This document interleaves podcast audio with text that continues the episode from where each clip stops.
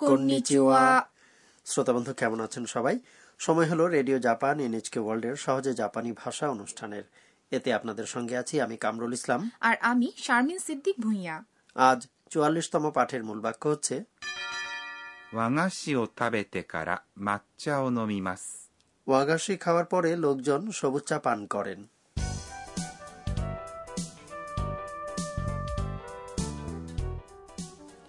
আমাদের এই আসরের প্রধান চরিত্র হচ্ছে থাইল্যান্ড থেকে আসা শিক্ষার্থী আন্না আন্না তার বিশ্ববিদ্যালয় থেকে শিক্ষা সফরে হিমেজি ক্যাসেল দেখতে এসেছে ক্যাসেল দেখার পর আন্না কাছাকাছি এলাকায় একটি চা উৎসব ঘরে জাপানি চা উৎসবের অভিজ্ঞতা লাভ করছে জাপানে ঘরের পুরো মেঝে জুড়ে বিছানো তাতামি নামক মাদুরে বসে থাকার সময় তাকে জাপানি প্রথাগত ধাঁচের মিষ্টি পিঠা খেতে দেওয়া হলো তাহলে চলুন শুনি চুয়াল্লিশতম পাঠের কথোপকথন এই পাঠের মূল বাক্য হচ্ছে 和菓子を食べてから抹茶を飲みます。 ওয়াগাশি খাওয়ার পরে লোকজন সবুজ চা পান করেন 和菓子はとても甘いですね和菓子を食べてから抹茶を飲みます抹茶は苦いかもしれません先生足がしびれましたいたたたた এবার এসব কথাবার্তা ব্যাখ্যা করা যাক শিক্ষার্থীদের সামনে প্রথাগত ধাঁচের জাপানি পিঠা দেয়া হয়েছে যেগুলোর আকার হাতের তালুর সমান আন্না প্রথমবারের মতো জাপানি পিঠা চেখে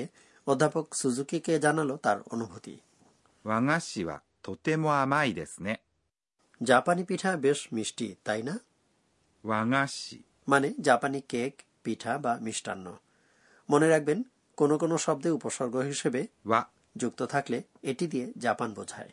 বুঝলাম এই জন্যই বুঝি জাপানি খাবার বোঝাতে ওয়াশুকু বলা হয় হ্যাঁ তবে পরে যে は কথাটি আছে সেটি হলো প্রসঙ্গবোধক পার্টিকেল とても এটি একটি অ্যাডভার্ব যার অর্থ খুব বেশ অত্যন্ত 甘い মানে হলো মিষ্টি স্বাদের です。 এটি হলো বাক্য সমাপনী মার্জিত শব্দ আর একেবারে শেষ প্রান্তে আছে ね。 এটা হলো শ্রোতার সম্মতি আদায়ের পার্টিকেল চা উৎসবের আচার আচরণ সম্পর্কে শিক্ষার্থীদের বুঝিয়ে বললেন অধ্যাপক সুজুকি 和菓子を食べてから抹茶を飲みます。 জাপানি পিঠা বা মিষ্টান্ন খাওয়ার পর লোকজন সবুজ চা পান করেন এটাই হলো আজকের মূল বাক্য 和菓子 মানে জাপানি মিষ্টান্ন বা পিঠা を এই পার্টিকেল বাক্যের কর্মপদের পরে বসে 食べて এটি হচ্ছে খাওয়া অর্থাৎ 食べます。 ক্রিয়ার তেরূপ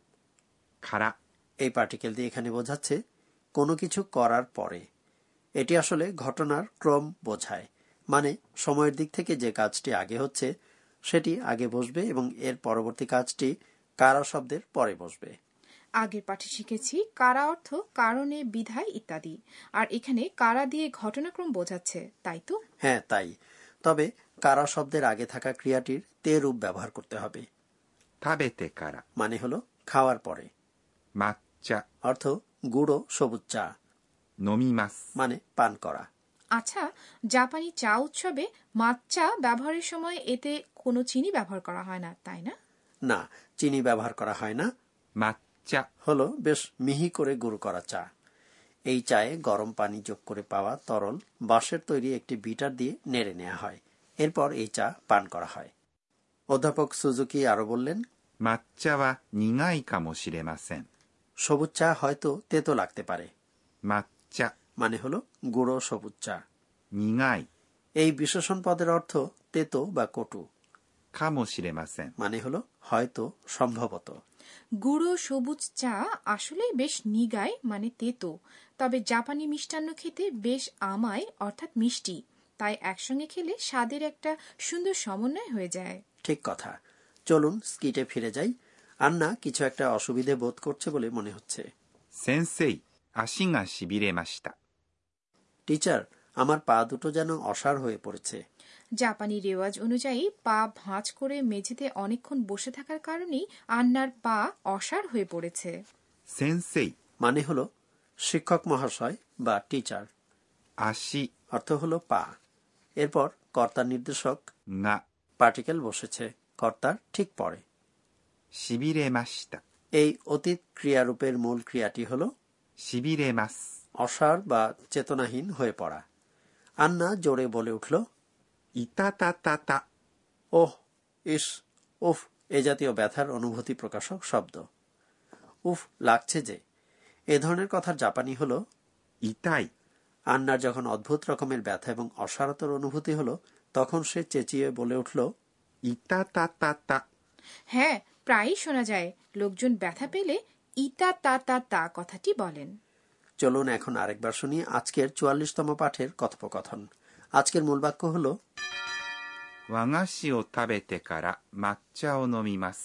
ওয়াগাশি অর্থাৎ জাপানি পিঠা খাওয়ার পর লোকজন সবুজ চা পান করেন 和菓子はとても甘いですね和菓子を食べてから抹茶を飲みます抹茶は苦いかもしれません先生足がしびれましたいたたたた এবারে টিচার আমাদের বুঝিয়ে দিন পর্ব সহজে জাপানি ভাষা অনুষ্ঠানের তত্ত্বাবধায়ক অধ্যাপক আকানে তকুনাগা আজকের শিক্ষণীয় বিষয়টি নিয়ে আলোচনা করবেন এই অংশে আজ আমরা পরপর ক্রমিক সম্পর্কযুক্ত ঘটনা বোঝাতে আগের ক্রিয়াপদের তে রূপের সঙ্গে কারা যুক্ত করে পরের ঘটনাটি উল্লেখ করার ব্যবহার দেখেছি এ সম্পর্কে বিস্তারিত বলবেন চলুন টিচারকে জিজ্ঞেস করা যাক 私が教えましょう টিচার বললেন হয়তো আপনাদের মনে আছে ষোলতম পাঠে আমরা ক্রিয়ার তে রূপ ব্যবহার করে পরপর সংঘটিত কয়েকটি ঘটনা প্রকাশের উপায় শিখেছিলাম ক্রিয়ার তে রূপের পর যদি から。 অর্থাৎ এর পরে কথাটি ব্যবহার করেন তাহলে পরিষ্কার হয়ে যায় যে আগের ক্রিয়াটি ঘটার পরেই কেবল পরের ক্রিয়াটি ঘটেছে বা ঘটবে ইত্যাদি এভাবে ক্রিয়া সংঘটিত হওয়ার সঠিক ক্রমবিন্যাস জোর দিয়ে উল্লেখ করা যায় আজকের কথাবার্তায় বলা হয়েছে প্রথমে দরকার জাপানি মিষ্টান্ন খাওয়া অর্থাৎ 和菓子を食べます。 এবং এর পরে হবে সবুজ চা খাওয়া 抹茶を飲みます。 তাহলে আগের ক্রিয়াটির তে রূপের সঙ্গে জুড়ে দিন কারা অতএব পুরো কথাটি দাঁড়ালো 和菓子を食べてから抹茶を飲みます。 জাপানি পিঠা খাওয়ার পর লোকজন সবুজ চা পান করেন প্রশ্নের উত্তরেও কারা কথাটি ব্যবহার করা যাবে ধরুন কেউ জিজ্ঞেস করলো লাঞ্চে কখন যাচ্ছ এবং আপনি বললেন পড়া শেষ হলে যাব অধ্যয়ন বা পড়া কথাটির জাপানি হলো 勉強 আর শেষ হওয়া মানে 終わります。 এবার এই ক্রিয়াপদের তে রূপ হলো 終わって、 আর খাওয়া মানে 食べます。 কাজেই পুরো বাক্যটি হবে 勉強が終わってから食べます。 এই ছিল টিচার আমাদের বুঝিয়ে দিন পর্ব এবার ধন্যাত্মক শব্দ নিয়ে পড়ব চলুন শুনি আজকের ধন্যাত্মক শব্দ じんじん、 ঝিনঝিন শুনে মনে হচ্ছে আজকের পাঠের কথাবার্তার সঙ্গে কি যেন একটা সম্পর্ক আছে এই শব্দের আচ্ছা এটা দিয়ে কি পা অসার হয়ে ঝিমঝিম করা বোঝায় ঠিকই ধরেছেন হাত অথবা পা অসার হয়ে ঝিমঝিম অনুভূতি হলে বা চিনচিনে ব্যথা হলে তা বোঝাতে এই শব্দটি ব্যবহার করা হয় ビリビリ、 শুনলেন ビリビリ、 এই শব্দটি দিয়েও অসারতা বোঝায় তবে বৈদ্যুতিক শক লেগে অসার হওয়ার অনুভূতি এটি দিয়ে বোঝানো হয় শুনলেন ধন্যাত্মক শব্দ じんじん、 এবং ビリビリ。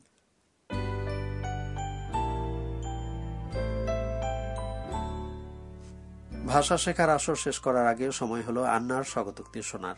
আজকের ঘটনাগুলোর দিকে ফিরে তাকিয়ে আন্না নিজে নিজে বলছে えー、っと今日は